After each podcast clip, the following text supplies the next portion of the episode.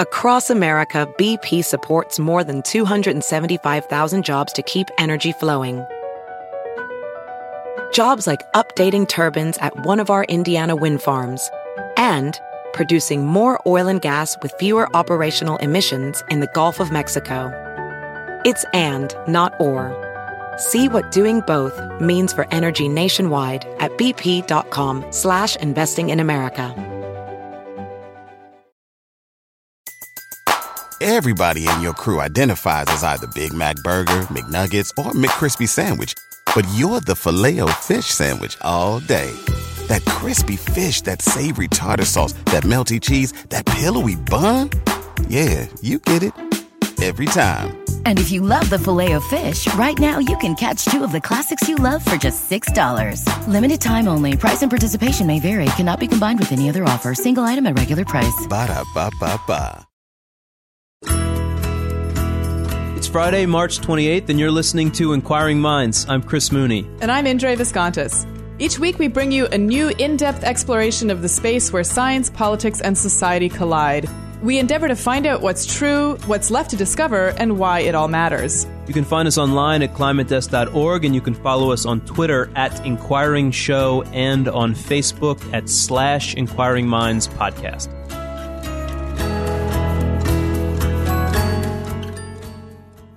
This episode is sponsored by the International Rescue Committee, leading the way from harm to home for millions uprooted and threatened by conflict, disaster, and persecution. Learn more about the I R C's life-saving programs in the U S and forty countries around the world at rescue dot org.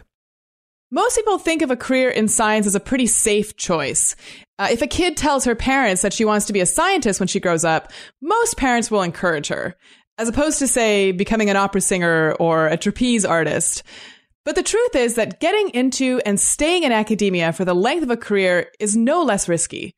That's why only about twenty percent of postdocs, not graduate students, postdocs, those who have chosen another two to five years of training after they get a PhD, actually get jobs in academia. If you were considering going to law school, for example, and someone told you that your odds of ever becoming a lawyer were one in five, would you still do it? Probably not. And so we talk about the dearth of scientists in this country, but in fact, there might be a dearth of science jobs, but there's a surplus of people who want to be scientists, who train for years to do just that. Now, traditionally, this is where the government would step in, but funding for science has been stagnant or decreasing in the last decade. So what do all those people whose passion is science do? A novel strategy is currently being pioneered by today's guest. Ethan Perlstein was a highly successful graduate student and postdoc. He did his undergrad at Columbia, his PhD at Harvard, and his postdoc at Princeton. He's no slouch. And yet, when he went on the job market for a tenure-track academic job, he realized that his chances of getting hired were actually pretty small. So he took a different route and launched his own lab. He's raised money from private donors, partnered with companies, dipped into crowdfunding. What he's doing is not your typical startup company or science lab. He's finding alternative sources for funding of basic research, and he's killing it. For example, he recently capitalized on the success of the T V show Breaking Bad to raise twenty-five thousand dollars via crowdfunding to fund a project that he called Building a Meth Lab, and the goal was to find out how methamphetamines damage brain cells. He might be a rogue independent scientist now, but he also might represent a very real and tractable future for many scientists in this country. So here's a clip from our interview where Perlstein explains the really tough situation for postdocs who want to go into academia and why he decided to try a different route. I just thought, well, I was going to spend two years on on this job search, and then people, sort of mentors and other sort of senior people, just saying, well, that's just de rigueur. You're going to spend three or four years on the job search. And I just thought, well, you know, I feel like a lot of my contemporaries who didn't go into graduate school, you know, they're now executives in their whatever industry they're in. They now have kids. And sort of I felt like like a lot of academics, you know, that, that stuff just kind of inevitably gets delayed as you're just consumed with the science and, and doing that stuff. And so I guess I just thought, well, I don't want to keep waiting anymore. At the time I was thirty-three and thought, well, I'm also seeing the statistic that says that the average age at which an independent biomedical researcher gets their first big grant from the N I H is forty-three or forty-two. I just thought another ten years of just sort of waiting around for my turn in line. I, I just thought, I, I just don't want to do this. I, I really want to have my science have meaning now. And, and, and so I just didn't want to wait. So I don't know if you know that in the year two thousand six, Elias Zerhouni, who was at the time George W. Bush's head of the National Institutes of Health, he had a kind of an essay in Science magazine on this whole problem that Perlstein is talking about. And he had this kind of amazing quote. What he wrote was, like farmers during difficult times, we should not eat our seed corn, but protect it.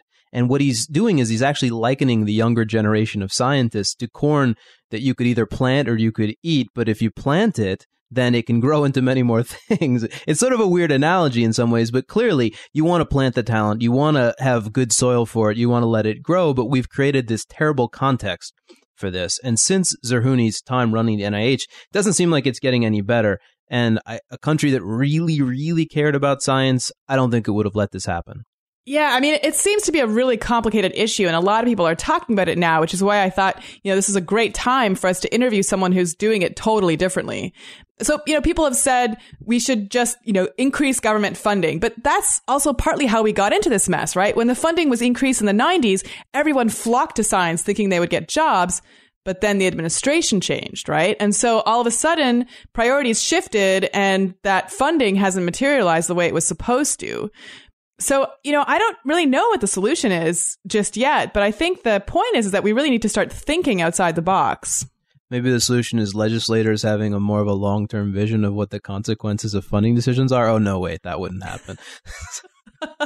Well, okay. Yeah, so, yeah. That could help. That could definitely help. So that that's going to be our interview for today, uh, and we're looking forward to it. But first, some big climate change news to talk about. So on Sunday, two days from the release of this show, from now, the United Nations Intergovernmental Panel on Climate Change releases what is called uh, the Working Group two Summary for Policymakers for its fifth assessment report. Now, I know that's all very confusing. Let me break it down. Working Group one came out last September, and this is where they report on the, the big international scientific consensus on the science of climate change. This Working Group two, which we're getting now, is all about the science of adaptation, of the impacts climate change is having, of the vulnerability that we have to it, what it is doing to us, what it is doing to humans. So obviously there's tons of different things to talk about in this report because every part of the world is affected a little differently by climate change. There's all different kinds of impacts. There is the impact on the availability of fresh water. There is how it affects extreme weather in all of the different places. So there's tons of content.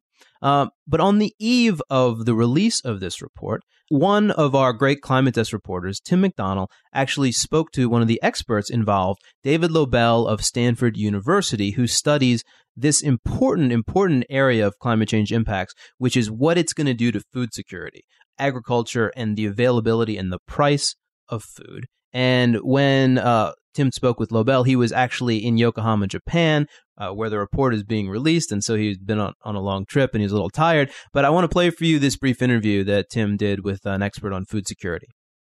There are nearly nine hundred million undernourished people on the planet today, according to the U N. So feeding the world's population is already enough of a challenge without climate change. But as the global population leaps past nine billion by mid-century, droughts, heat waves, and other climate change impacts are expected to throw an additional wrench in the works.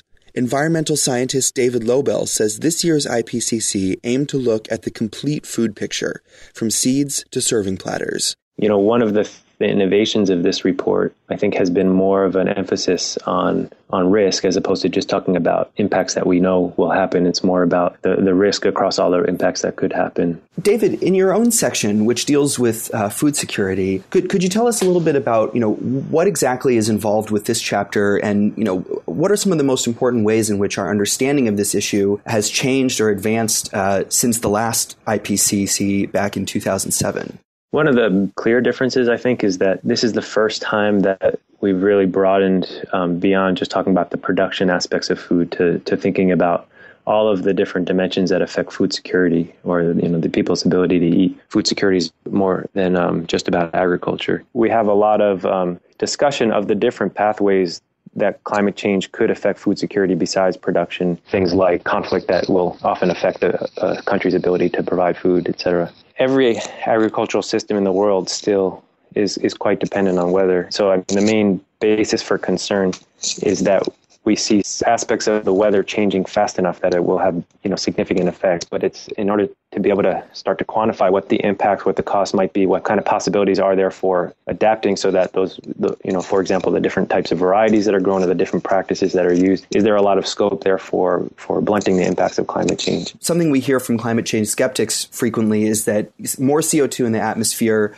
might be good for crops. Um, how does that yeah. kind of factor in, and, and what, what's our state of knowledge about uh, that side of the food security equation? More C O two certainly raises yields and it and improves the um, the water use efficiency, so the amount of water that plants need. Uh, that is uh, undisputed, and that is incorporated into all of the work that we look at, or at least most of the studies that we use are able to incorporate that. Um, so that's discussed very clearly. You know, the effects of C O two are certainly the, the silver lining in the in the effects of emissions on agriculture. It's just that in general, those don't appear to be big enough to outweigh some of the other aspects that come along with that high C O two, namely the, the changes in temperature and, and other factors. We aren't committed in any sense to a world that's very warm in twenty-one hundred. If we, if we um, cut emissions, it would make a huge difference for impacts. So it sounds like there's a lot of issues here that, and then, you know, the fact that this report is so big, as Tim mentions, um, is a little bit daunting, but, you know, at least I'm thrilled that there's a lot of scientists who are working on these problems. Oh, yeah. I mean, and, you know, I think the real question is, can you shift the story of climate change, take it down from the atmosphere where it's all science-y and chemistry and what's carbon dioxide and how do we know that it's having this effect, and take it down to where real people live and how it is affecting them. And if you do that, then you finally get people to care. Yeah, and of course, the story is always more complicated than you think it is. So, Chris, there's something else that caught my attention in the news this week, and it was a bit of apropos of our discussion about basketball and the hot hand last week. You know, did you know that there is a higher percentage of young athletes that die from sudden heart attacks playing basketball than virtually any other sport? No, totally not. It's news yeah. to me. And it's, you know, and those kinds of deaths are really devastating, right? You know, you see these young athletes that seem very fit, the peak of their physical condition, and all of a sudden they literally drop dead. They have a heart attack and it's over. And so these, you know, these, these kinds of deaths obviously make the news. And, you know, one wonders, how common are they? Um, it turns out they're not very common. Overall, among student athletes, they're about one in two hundred thousand. But in basketball, they're one in seven thousand, which is a pretty significant difference. difference. Now, so one way in which we can prevent these deaths entirely is by asking all athletes to get their hearts screened, because on an E K G, um, you can actually see the the deficiencies in the heart muscle that can cause this particular cardiac um, arrest. But the problem is, is that the false positive rate in these E K G exams is very high. So there are far more people that would be told that they have a heart problem when in fact they don't. So the question is, should we really have these screens? I mean, these screens can save the lives of these kids who are dying from heart attacks by simply saying, look, you've got a heart that doesn't mesh well with student athletics, so you shouldn't be doing them. And people can choose to not do the athletic activities that could lead to a heart attack. But we would also be telling many, many hundreds of people that they have this heart condition when in fact they don't. So here is exactly where science and society collide. So, you know, what do we do? Do we look at, do we tell these patients that they, that these, these athletes that they need to be screened? Or do we say, hey, you know, every, each to his own, and preventing someone from becoming an athlete is not a good enough reason to make a decision on this screen? I, gee, this is such such a hard issue. And, you know, this is not the only case in which screening for a disease, oh, we can use this test, is not actually as good a thing as you might initially think, because screening for disease, as you said, has risks. And this is a big issue, just to, to bring in another area, prostate cancer, where getting a P S A test can give you a false positive. And if you get false positives, you might then be told to get a biopsy, and that can have all kinds of side effects, and not to mention lots of stress and worry. So now the American Cancer Society actually advises doctors. Uh, it doesn't say just tell men to get screened. It says open a discussion about screening. And then it, only, it says only even open that discussion for men who are of a certain age and known to have a certain risk profile. So the more we get these screening technologies, we're actually learning they're not always just an unmitigated benefit. And of course, it gets even more complicated with the twenty-three and me story, right? Where the F D A has said, hey, you know, you didn't follow our rules. And so you can't be giving out this medical information to the people that subscribe to twenty-three and me. Um, what, you know, they get their D N A sequenced. Uh, so, you know, it's a, it's, it's a hot issue right now. And I think that it's something that here at Inquiring Minds, we really need to watch. Yep. I mean, science is letting us find out a lot of things, but, you know, wisdom is knowing the meaning uh, of all this data, not just having the data and saying, oh, test this, test this, test this. And that's really where it is hard when we're just overwhelmed with all this information, and making good judgments about it is a whole different question. Yep. So with that, let's take a short break, and we'll be back with my interview with Ethan Perlstein. This episode is sponsored by the International Rescue Committee. You can help support them in providing medical care, clean water, education, and other assistance to millions uprooted by crisis in Syria, South Sudan, and around the world. Join Rescue Partners, the I R C's monthly giving program, and receive a tote bag. Learn more at rescue dot org.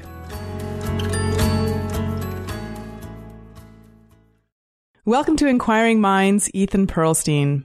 Hello, pleasure to be here. It's great to have you on the show. And this show is going to be a little bit different from any of our other shows, because we're talking to you um, primarily not just about your research, but about how you actually do your research and your entire view of the scientific endeavor.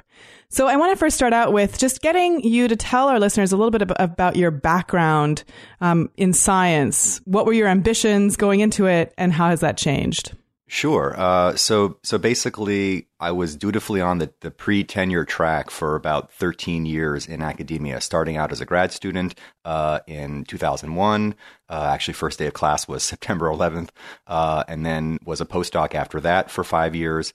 And that kind of chapter of my life came to a close at the end of two thousand twelve when I encountered what I've been calling the postdocalypse, uh, which is this pretty bad uh, job market for for PhD trained, for, for professionally trained uh, PhD uh, life scientists in particular.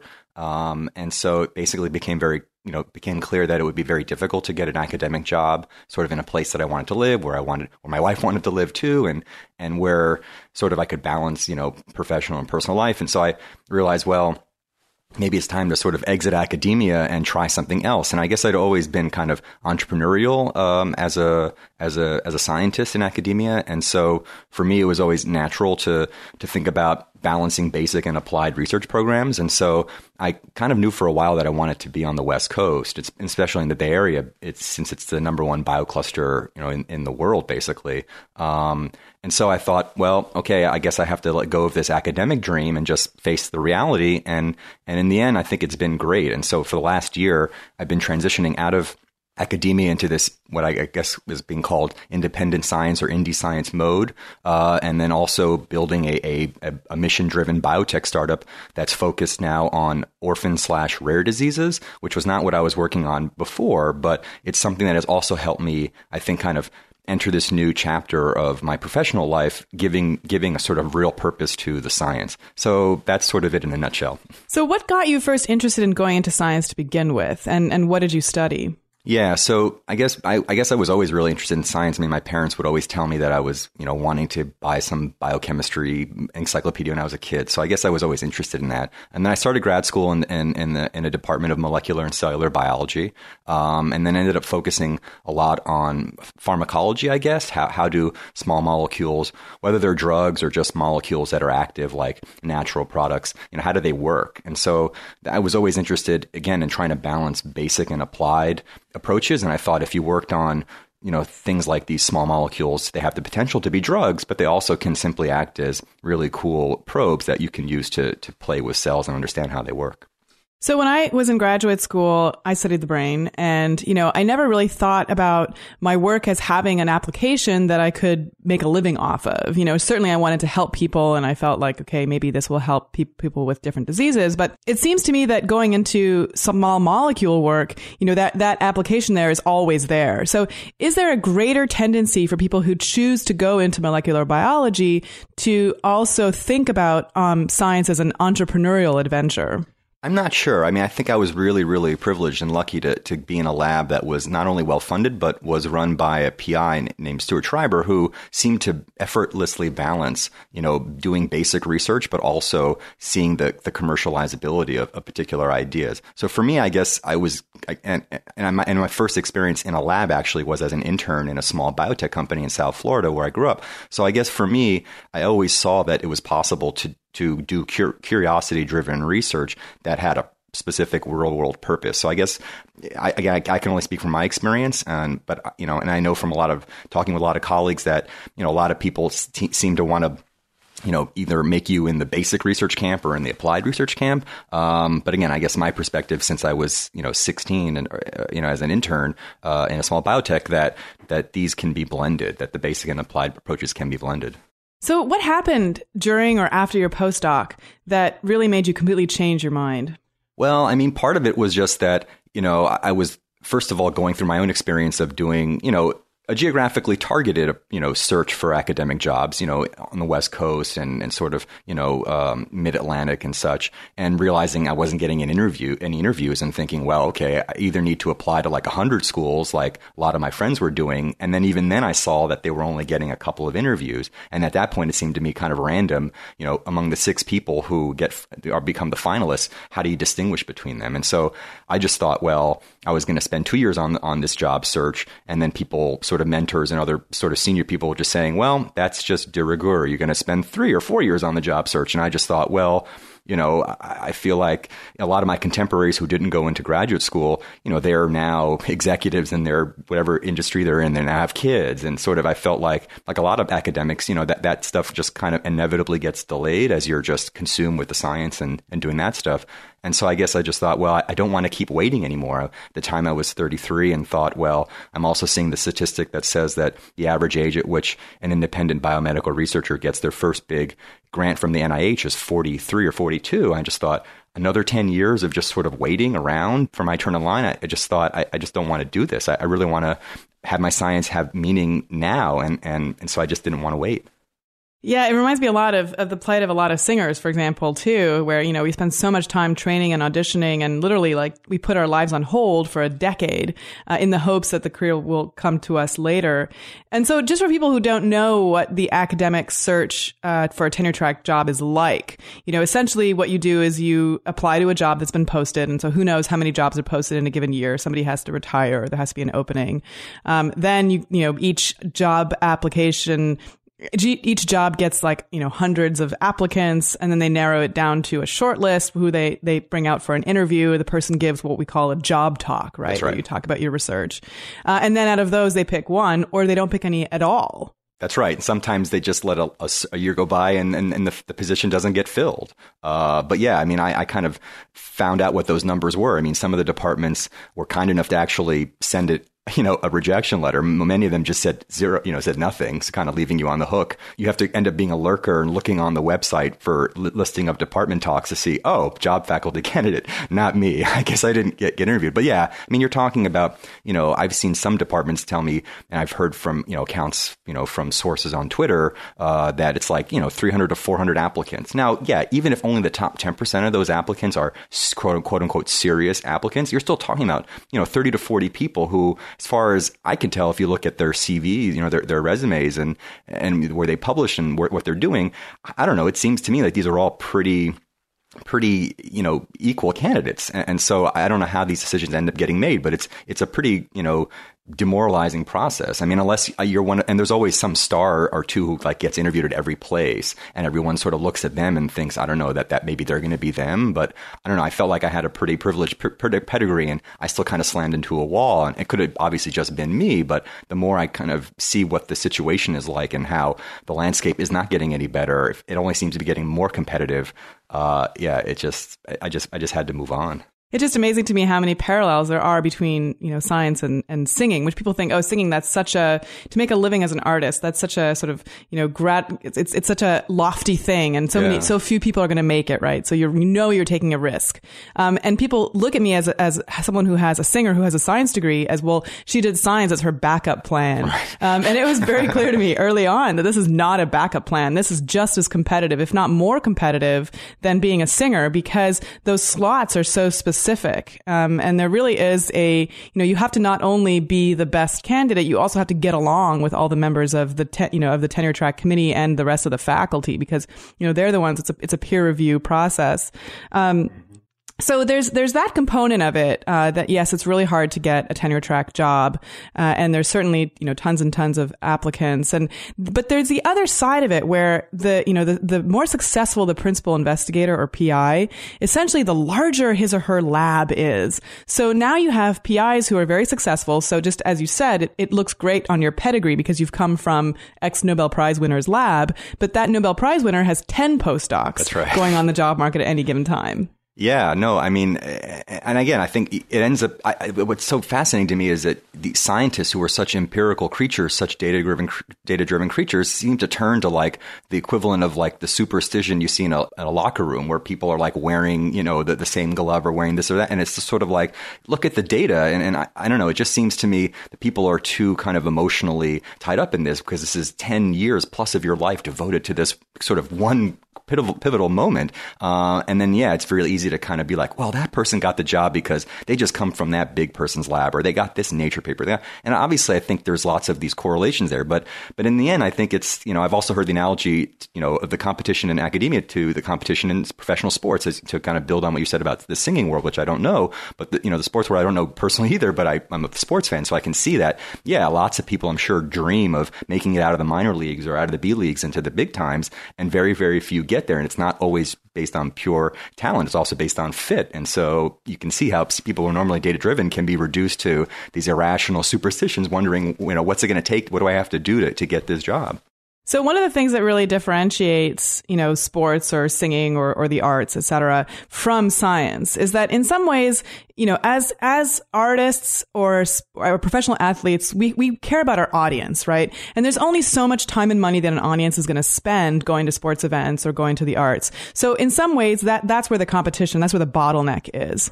But presumably, there's almost a limitless possibility for science, right? I mean, science can improve our lives in so many different ways that it seems crazy to try to bot- put a bottleneck anywhere. Of course, we have to have good quality science, but sure. So it seems that the bottleneck is in terms of the funding.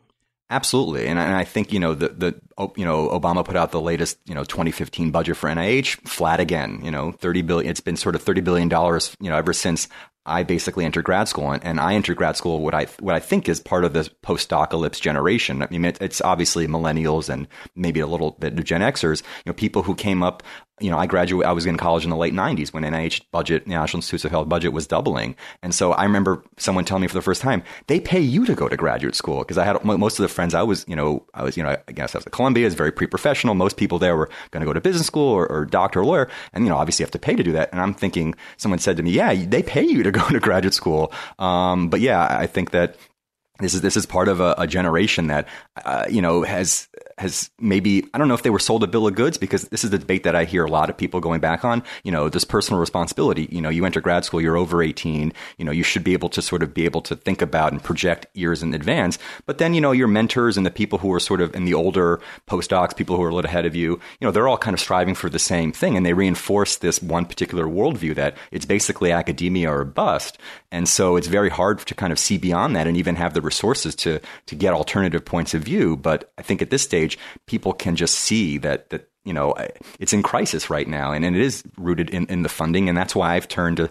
I've, that's why I've experimented with other funding sources, you know, crowdfunding, but also, you know, angel investors and, and just sort of, you know, what are considered, I guess, non-traditional sources, just because the the, the existential pressure is so strong. Yeah, I mean, people talk about classical music as as dying, and I see some of the same trends in the science world as well, which is which is completely doesn't make any kind of sense. Um, and, you know, the other the other thing I wanted to talk a little bit about is, you know, this idea that when you leave academia, your peers, everybody you know, everybody looked up to, your mentors, they talk about you as if you've died. Oh, yeah. Oh, yeah. It's, oh, yeah, he left academia, you know? Oh, yeah, no, it's totally true. And then there's also that period before your sort of time is up and maybe it's already, you know, everyone knows you're going to leave. And then it's not like you've died because you're still around. And then but I almost felt like I was, was like I was a leper or something, like no one wanted to talk to me. Or if they wanted to talk to me, it's like they wanted to scavenge some of my old equipment or something. And like that's when they wanted to talk to me. So it was, you know, that last. So, yeah, once you've left, you've that, that period of you've died. But there's even that period before then where, you know, I think it's everyone else kind of the scent of death is already there. And then everyone's really nervous as it is. And so, yeah. So, OK, so let, let now that we've died, let's resurrect. And so what what is, besides going into industry, which, of course, is what a lot of people do when they leave academia, they try to find a job as a research scientist, for example, at one of the big pharma companies, especially if they're, you know, in biopharma. To begin with, neuroscientists, we, you know, we might go and look for some kind of application of neuroscience, you know, a brain training game Lumosity. company, Lumosity, or, you know, something like that, and try to get a job there. Um, what, what have you done that has completely broken the mold? I feel like, I don't know, I, I've really, as I said, I've always tried to, to stay true to this idea that I want to pick, you know, research topics that balance basic and applied. And so I was working in pharmacology, also working, you know, with the genetic perspective. So for me, it was really clear how I could make a real application to to some kind of therapeutic. Uh, but I think that it was, it's more than just that. To me, I, I really wanted to be driven by some kind of a mission. I think before my mission in life, you know, I was in grad school in academia, my mission, I mean, maybe this makes me sound kind of petty, but my mission was like to get a first author Nature Science Cell paper. Like I would give in a left kidney for that. And like, and that was really what drove me. And, and I, I guess when I kind of hit rock bottom, you know, last year, I thought, well, now I really need the science to, to be something, you know, more, I hate to say more pure, but, but something where it was, I could get up every morning and think, well, I want to work on something that really is going to matter. And it's not just going to sound trite. I want to try to change the world. I really did buy, I've really drunk that Kool-Aid by being out here in, in startup land. Um, and so I guess, again, what fundamentally to me, I guess, is different is that the desire not to give up this idea that I want to take the best elements of academia, the best elements of industry, try to make a business model that, that is sustainable and then push forward, you know, toward a, a real scientific objective. I mean, I call it a, a rare disease moonshot because there's seven thousand of these rare diseases and they're sort of the lowest hanging fruit in terms of, you know, human diseases because they tend to be really strongly genetic, um, you know, uh, in terms of what's what's driving them. And so, you know, as opposed to these other diseases that are more genetically complex and also multifactorial in terms of environment. So I just really wanted to break the mold in terms of trying to to prove that you could take the best elements of the, the pieces that exist today in the academia pharma complex, as I sometimes called it, and, and forge a new kind of model. So tell me a little bit more about the sort of specifics of this idea. So the idea, as I understand it, is almost to have like a crowdfunded science endeavor, right? Where, you know, you're not, you're not looking for, um, venture capitalists that just want to make money to fund your biotech startup. You're not looking for government funding the way the major academic institutions do. Here you are basically saying to the world, I have this idea that I think is going to make your lives better. You should give me money in advance. Yeah, I mean, I think part of it is uh, I talk about kind of reviving the tradition of patronage. And I think that always is a, it's for some people, that's a trigger word. And I think they, they just kind of get images of like the European leisure class, which was, you know, white male aristocrats who in their spare time were, you know, forming royal societies and doing all these experiments. That's not the part that I want to bring back. The part I want to bring back is that I want to be in a system that's not dependent on, on grants and, and a funding climate that is increasingly uncertain. Uh, and so... Yeah, I, I talk about this as, as patronage. And, and maybe some people would say, well, that's just another way of saying angel investors, for example. And, and you know, and, and crowdfunding itself is sort of, you know, not necessarily a new idea. So I think that the, the, the real sort of change here is this emphasis on, well, on the one hand, we're told that if you're doing a biotech, you know, V Cs have this very strict, you know, they want an exit and they want an exit in five years and they want to make, you know, five to eight X and otherwise, you know, no dice. And the academics are, well, you can only fund this through a grant, but then we know that that's catastrophic. So, so yeah, I think it's really just, again, trying to take the best of, of ideas that already exist and, and maybe modernizing some older ideas and just, and just plowing forward. So essentially, you're starting up an independent lab Ethan Perlstein, scientist of Ethan Perlstein Labs or whatever. Yes. Yeah. You want to call it. And you're saying to the world, I don't need to be affiliated with an academic institution to do great science. And I don't need to necessarily have an exit to make, you know, in terms of the V Cs, to, to fund what I want to do. So here you are about to set up your own lab.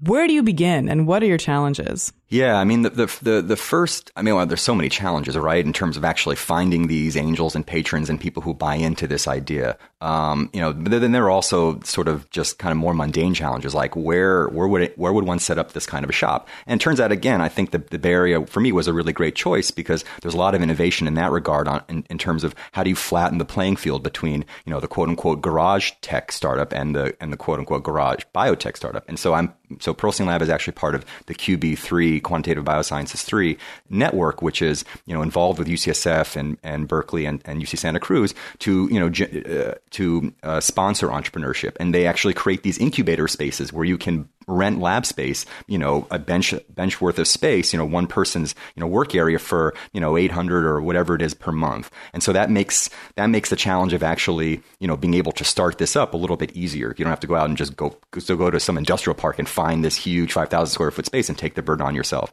So so that's really been helpful to kind of uh, have have that infrastructure already existing in a place like the Bay Area. And then of course there's also, you know, recruiting people and and sort of um you know, find, finding that team. And I've actually found that social media, Twitter and, and blogging has been tremendously useful in terms of helping me not only brand myself so that I, I could actually say that I don't have to have the dot, the, the famous dot, dot edu address, you know, behind my name to, to, to get people to notice me. Uh, I've really been able to leverage, I think, social media. And so have a lot of other people that I've been inspired by to go out there, spread the word and find like-minded folks. So in some ways, when you get a grant from, you know, the N I H or some government organization, there's actually money in there to pay for the rental of the bench, right? They actually right. pay a lot of money to the academic institution in order to do this grant. And mm-hmm. that's one of the things that's so frustrating about these grants is that you get a one hundred thousand dollars grant, grant, but eighty thousand dollars goes, you know, for your telephone and your desk and your, yeah, your, the your lab costs, equipment. Yeah, yeah, the indirect costs. So what you're doing here is you're kind of bypassing that and, and actually paying what you think the market would bear for that bench space. Absolutely. And, and a place like Q B three, they itemize everything. So if you want to use the autoclave to sterilize something, you have to pay per run. Or if you and, you, and then if you want to buy things in batch, they give you that option. So I think it really allows for, especially a startup that's, you know, that wants to be capital efficient and is constrained by, by capital, it allows them to, I think, spend that money as efficiently as they theoretically can. But so when you're affiliated with an academic institution, you already have a certain um, open door, you know, that you can get supplies for, you can get to conferences, you can get your papers published, it's a little bit easier, et cetera. You have that credential. So here you don't have that. So like, let's say you wanted to do a study on L S D. How, how would you get them to send you drugs? Yeah. I mean, there's definitely some, you know, element of hacking that has to happen where you, you don't have those doors opening and you just have to, you know, make connections or, or hustle to, to compensate. Um, and so, yeah, I mean, I, and that happens, for example, all the time now that I'm on, now that I'm part of the paywalled ninety-nine percent, you know, the mass who don't actually get access to all these great journals, you know, I have to resort to things like, you know, I can have P D F to, to have people send me papers. Uh, so there's definitely ways to kind of have that hacker philosophy and, and hustle to, to compensate. But it, it certainly is a lot more work. Yeah. So just for people who don't know that you, if you, I think, believe if you tweet the yes. hashtag I can has P D F with the name of the, just the title just or the just link of, to the, the, oh, the to link, the, to the somebody, article, yeah. somebody who actually is in academia will send it to you, which shh, don't tell the publishers. Yeah, exactly. But yeah, that's the way we get around. And, you know, I think there's also obviously a, a parallel movement in terms of open science and, and making sure that a lot of these papers are available to the general public, um, in part because of what you're talking about. There are a lot of great minds out there that are not affiliated with academic institutions that could really be making inroads in science. Absolutely. So now you've got your lab bench and you've maybe got one or two employees that you've, that you've convinced they should work with you, even though, you know, you don't have quite the, you know, stability of a grant, although of course grants are time limited as well. How now do you, and let's say you've done, used crowdfunding to raise, you know, a million dollars, a hundred thousand, whatever it is. Um, how, how now do you move forward from there? Because presumably, you know, patrons are going to get tired if they don't see results and science takes a long time to generate results. So how do you juggle that?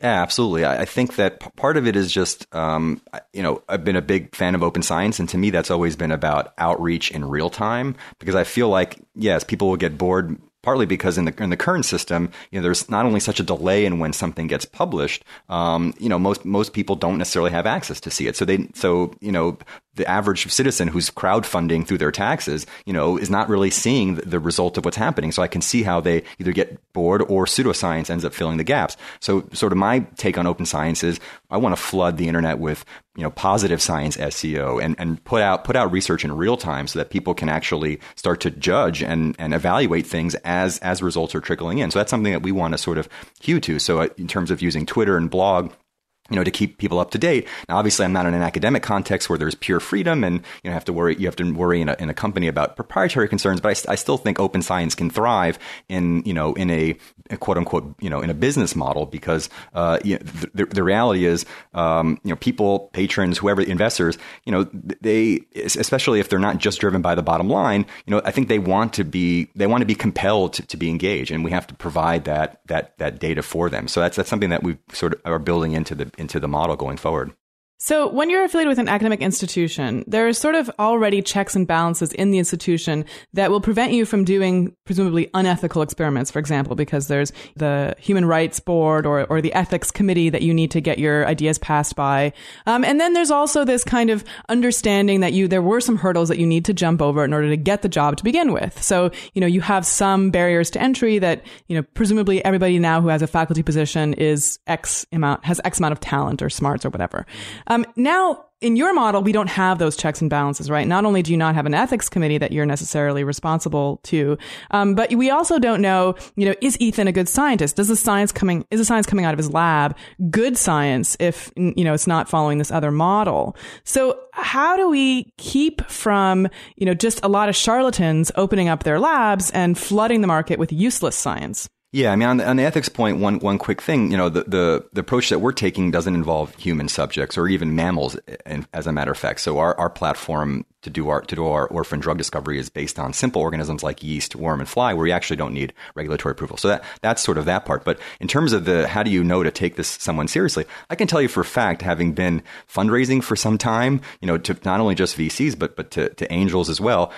You know, it's very hard to take, get them to take you seriously. And when one does, generally that itself is the sign of validation. So, I mean, I, I welcome any charlatan to try to convince someone to part with, say, a million dollars of their money, uh, you know, based on a ruse. I mean, maybe it's going to happen once or twice, but I think that that that that alone already sets up for some for some checks and balances. But I think the the real the reality is that, you know, if you're a branded entrepreneur or branded anything, a branded expert, you're going to be judged ultimately by your content, and you can pull the wool over someone's eyes for only so long. Uh, but ultimately, you're going to be exposed. And so I, I feel like I think there is always there always must be vigilance in the system to detect fraud and charlatans. Charlatans, but I, I do think that if the system is, is built on uh, open rules, that ultimately you can't carry on a charade forever. Um, and all it takes is actually one sort of instructive, you know, bad bad apple to then make everyone even more vigilant. So I'm not too worried about the, the charlatans sort of stealing stealing the thunder here. I think that when you're dealing with the public, and especially when you're dealing with sort of these alternative funding sources like angels or patrons, they're really smart people, and and so to convince them, uh, it, to me, is is it's like crossing the same hurdle as it takes to to get an academic job. So one marker could be the amount of money that someone could raise, or um, you know, their longevity. So how long? And and these are these are markers that we look at, you know, small companies all the time, right? How long has it been in business? How much money were they able to raise? Um, so. Now that, but crowdfunding still is, is a relatively new thing, right? We see it in the arts. We see it, you know, people want to make a film. They, they go to Kickstarter, et cetera. So do you think that this is a lasting new endeavor, or do you think that crowdfunding is going to go out of style? I mean, I think the kind of crowdfunding that's descended from the telethon, you know, model, which is basically what we, ha- which kick, what Kickstarter really is today. It's just sort of the online version of what Jerry, you know, Jerry Lewis was doing. I think that that, that kind of spectacle part of crowdfunding is probably going to get boring and and tired. Uh, but I do think that what will replace it is is more a more stable subscription type model. And then someone that I'm really inspired by is a blogger named Andrew Sullivan. Um, I'm not sure if you know, but about his sort of past. But you know, he seemed to have I don't know, I forget if he was with The Daily Beast, but before that, you know, what his sort of more mainstream commentator status was. Uh, but but he he broke free and went indie last year, and essentially converted all those, you know, readers that he has and his team has to sort of paid subscribers. And I think it's one ninety-nine a month, you know, as their minimum, you know, ask. And so I feel like the the whole, you know, twenty-four hours left to fund our campaign. Yeah, that's, people are going to grow, there's going to be fatigue around that. But I think that that eventually the people who maybe just have one-off success, you know, are going to make that that spectacle kind of boring. But then they're, they're going to be the people who then come back the second, third time, and they're going to realize they don't want to have to do it on Kickstarter. They can do it on their own site. And then once they have their own, their own fans and their own patrons, they're just going to basically monetize that. And so I feel like that's going to be the next evolution of crowdfunding. So crowdfunding, of course, depends primarily on there being a crowd. And you've chosen to study orphan diseases, which presumably have a small set of patients. So, you know, what made you choose orphan diseases to begin with? And also, are you worried that you're picking diseases that don't have a massive market?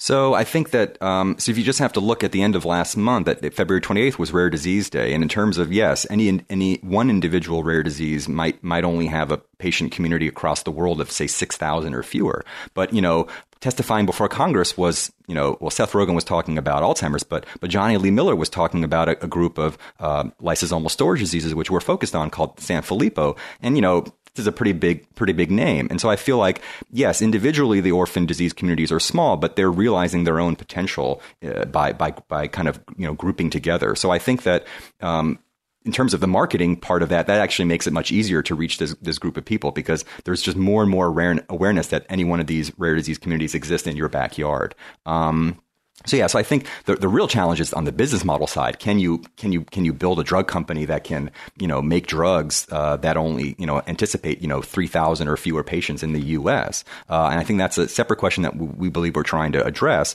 Uh, but I think that um, you know, the the real thing that drove me to orphan diseases was was thinking as a geneticist, what is the lowest hanging fruit of the of the of, of human disease? And someone who had studied the simple model organisms as an entree into to complex systems, I thought, well, let's Let's just pair the simplest of diseases with the simplest of models and just see what happens and start there, because everything else is going to be way more complex. Uh, and I also am a big believer, and a lot of people say this as well, that when you study orphan diseases, that will sort of serendipitously shed light on on more common diseases, because the pathways that are going to be broken in rare diseases are sometimes going to be broken in common diseases too.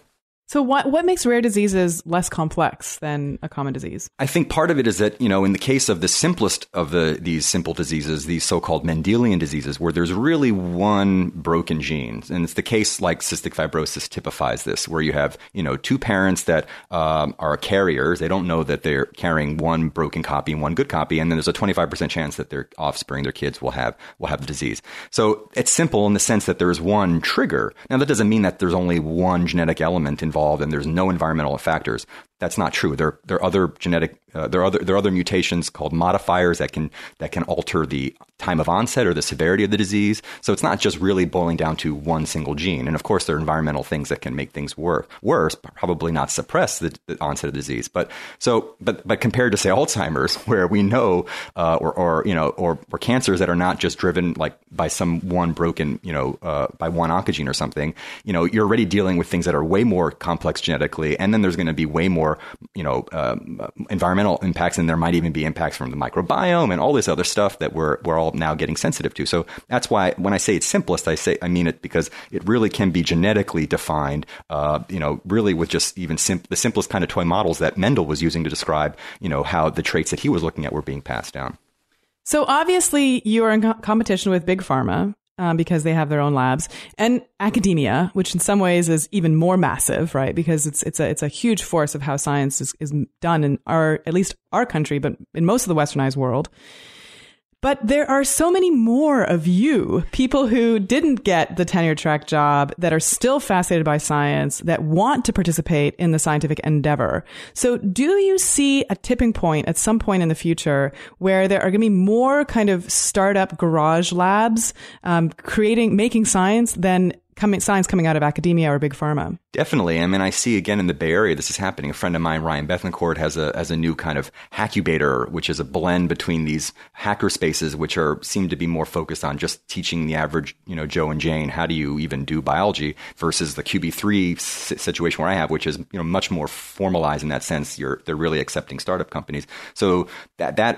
that evolution and innovation is already happening, where, you know, the whole the whole goal of this Berkeley BioLabs is uh, to, to essentially get you know, even postdocs or grad students to c- kind of come in there with their idea and have a space to tinker with kind of low low barrier entry and, and to see if something would take off. So, I, and then on top of that, I, I see every day, or not every day, but, you know, very, very frequently that, that a, a, some kind of a hackubator or something along that lines of a garage biotech is springing up, you know, in cities across the country. I mean, New York now has its first, you know, biotech incubator that's like the Q B three uh, called Harlem Biospace. But then on the other coast, you know, in Seattle, there's a there's a group called Hive Bio, which was started by two really young scientists, including one high schooler, and they're more focused on this, you know, a, a true community biolab, bring people in, just, you know, enable citizen science, science, and then see what happens from there. So I see this, and there's a whole spectrum, and there have been several articles written about this. There's a whole spectrum of of, of sort of varieties in between uh, in terms of, you know, how much, what's the ratio essentially between professionally trained and citizen scientists. But I just see that there's just more and more innovation going to be happening. The tipping point,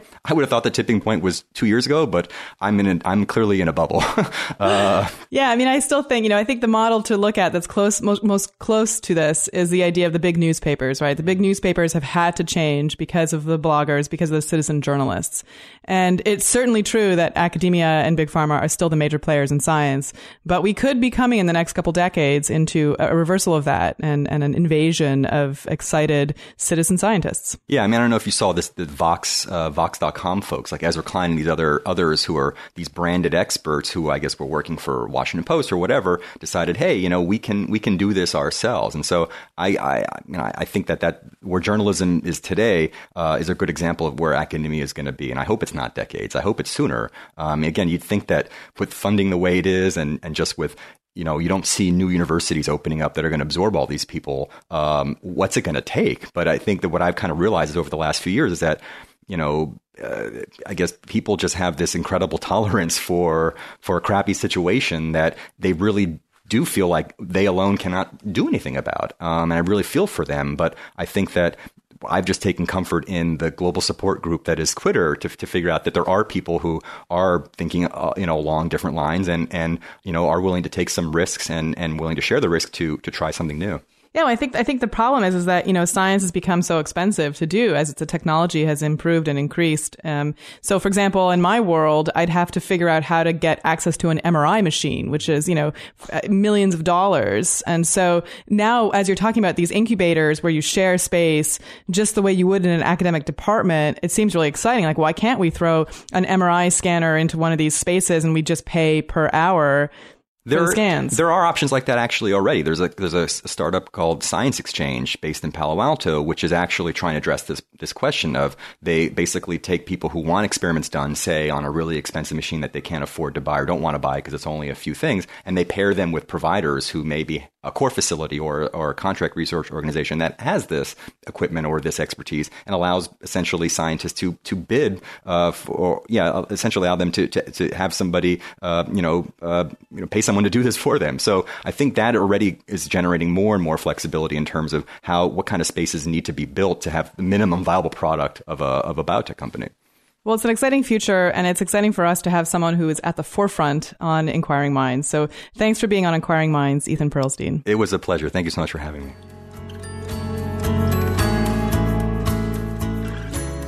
So, interestingly, Ethan Perlstein represents a very important trend that we have to watch, and it's certainly, you know, not just limited to biomedical science. So, for instance, there is this really awesome scientist named Jason Box. He's kind of an adventurer scientist, and he studies Greenland and what's happening to it, aka it's melting.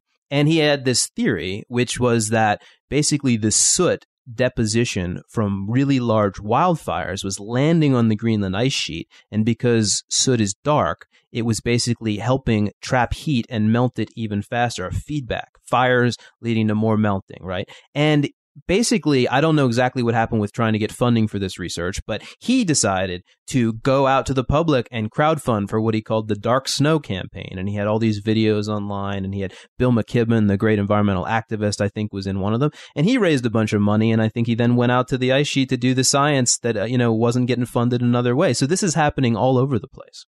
Yeah, I mean, crowdfunding is becoming more popular in science. And, you know, like crowdfunding in any other industry, it's got its limitations. You know, people are not going to continue to fund um your lab if they don't get something out of it or they don't see it as a worthwhile project. And so, you know, sustaining a lab with crowdfunding is, is difficult, if not impossible. But the point is, is that there are alternatives to just going through the academic track to do basic science. And I think that that's something that, you know, with if people put their creative minds to it, you know, we could get a lot lot of really interesting scientific studies coming out of this new model. And, you know, I, I don't know what the consequences are, are going to be, whether it's going to be good science or not very good science, or if it's just going to, you know, give us more information that is harder to assess. Um, but certainly it seems like it's going to be an outlet for a lot of people who want to do science, who just don't want to stay in academia. Well, definitely some, some good science is going to result. And, uh, in the meantime, now I know how to get a free P D F from IconHas P D F. So that was pretty awesome. Thank you for that. Always trying to be useful. Yes. So that's it for another episode. I want to thank you for joining us for this installment of Inquiring Minds. And once again, this episode was sponsored by the International Rescue Committee. Help support them in providing medical care, clean water, education, and other assistance to millions uprooted by crisis in Syria, South Sudan, and around the world. Join Rescue Partners, the I R C's monthly giving program, and receive a tote bag. Learn more at rescue dot org. To find us online, visit climate desk dot org, and you can also find us on Twitter at Inquiring Show and on Facebook at slash Inquiring Minds Podcast.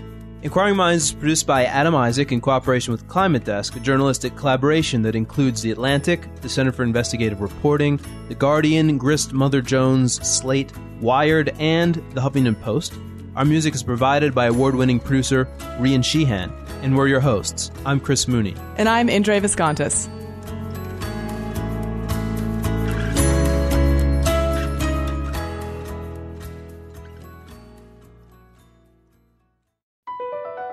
Across America, B P supports more than two hundred seventy-five thousand jobs to keep energy flowing. Jobs like updating turbines at one of our Indiana wind farms and producing more oil and gas with fewer operational emissions in the Gulf of Mexico. It's and, not or. See what doing both means for energy nationwide at b p dot com slash investing in America.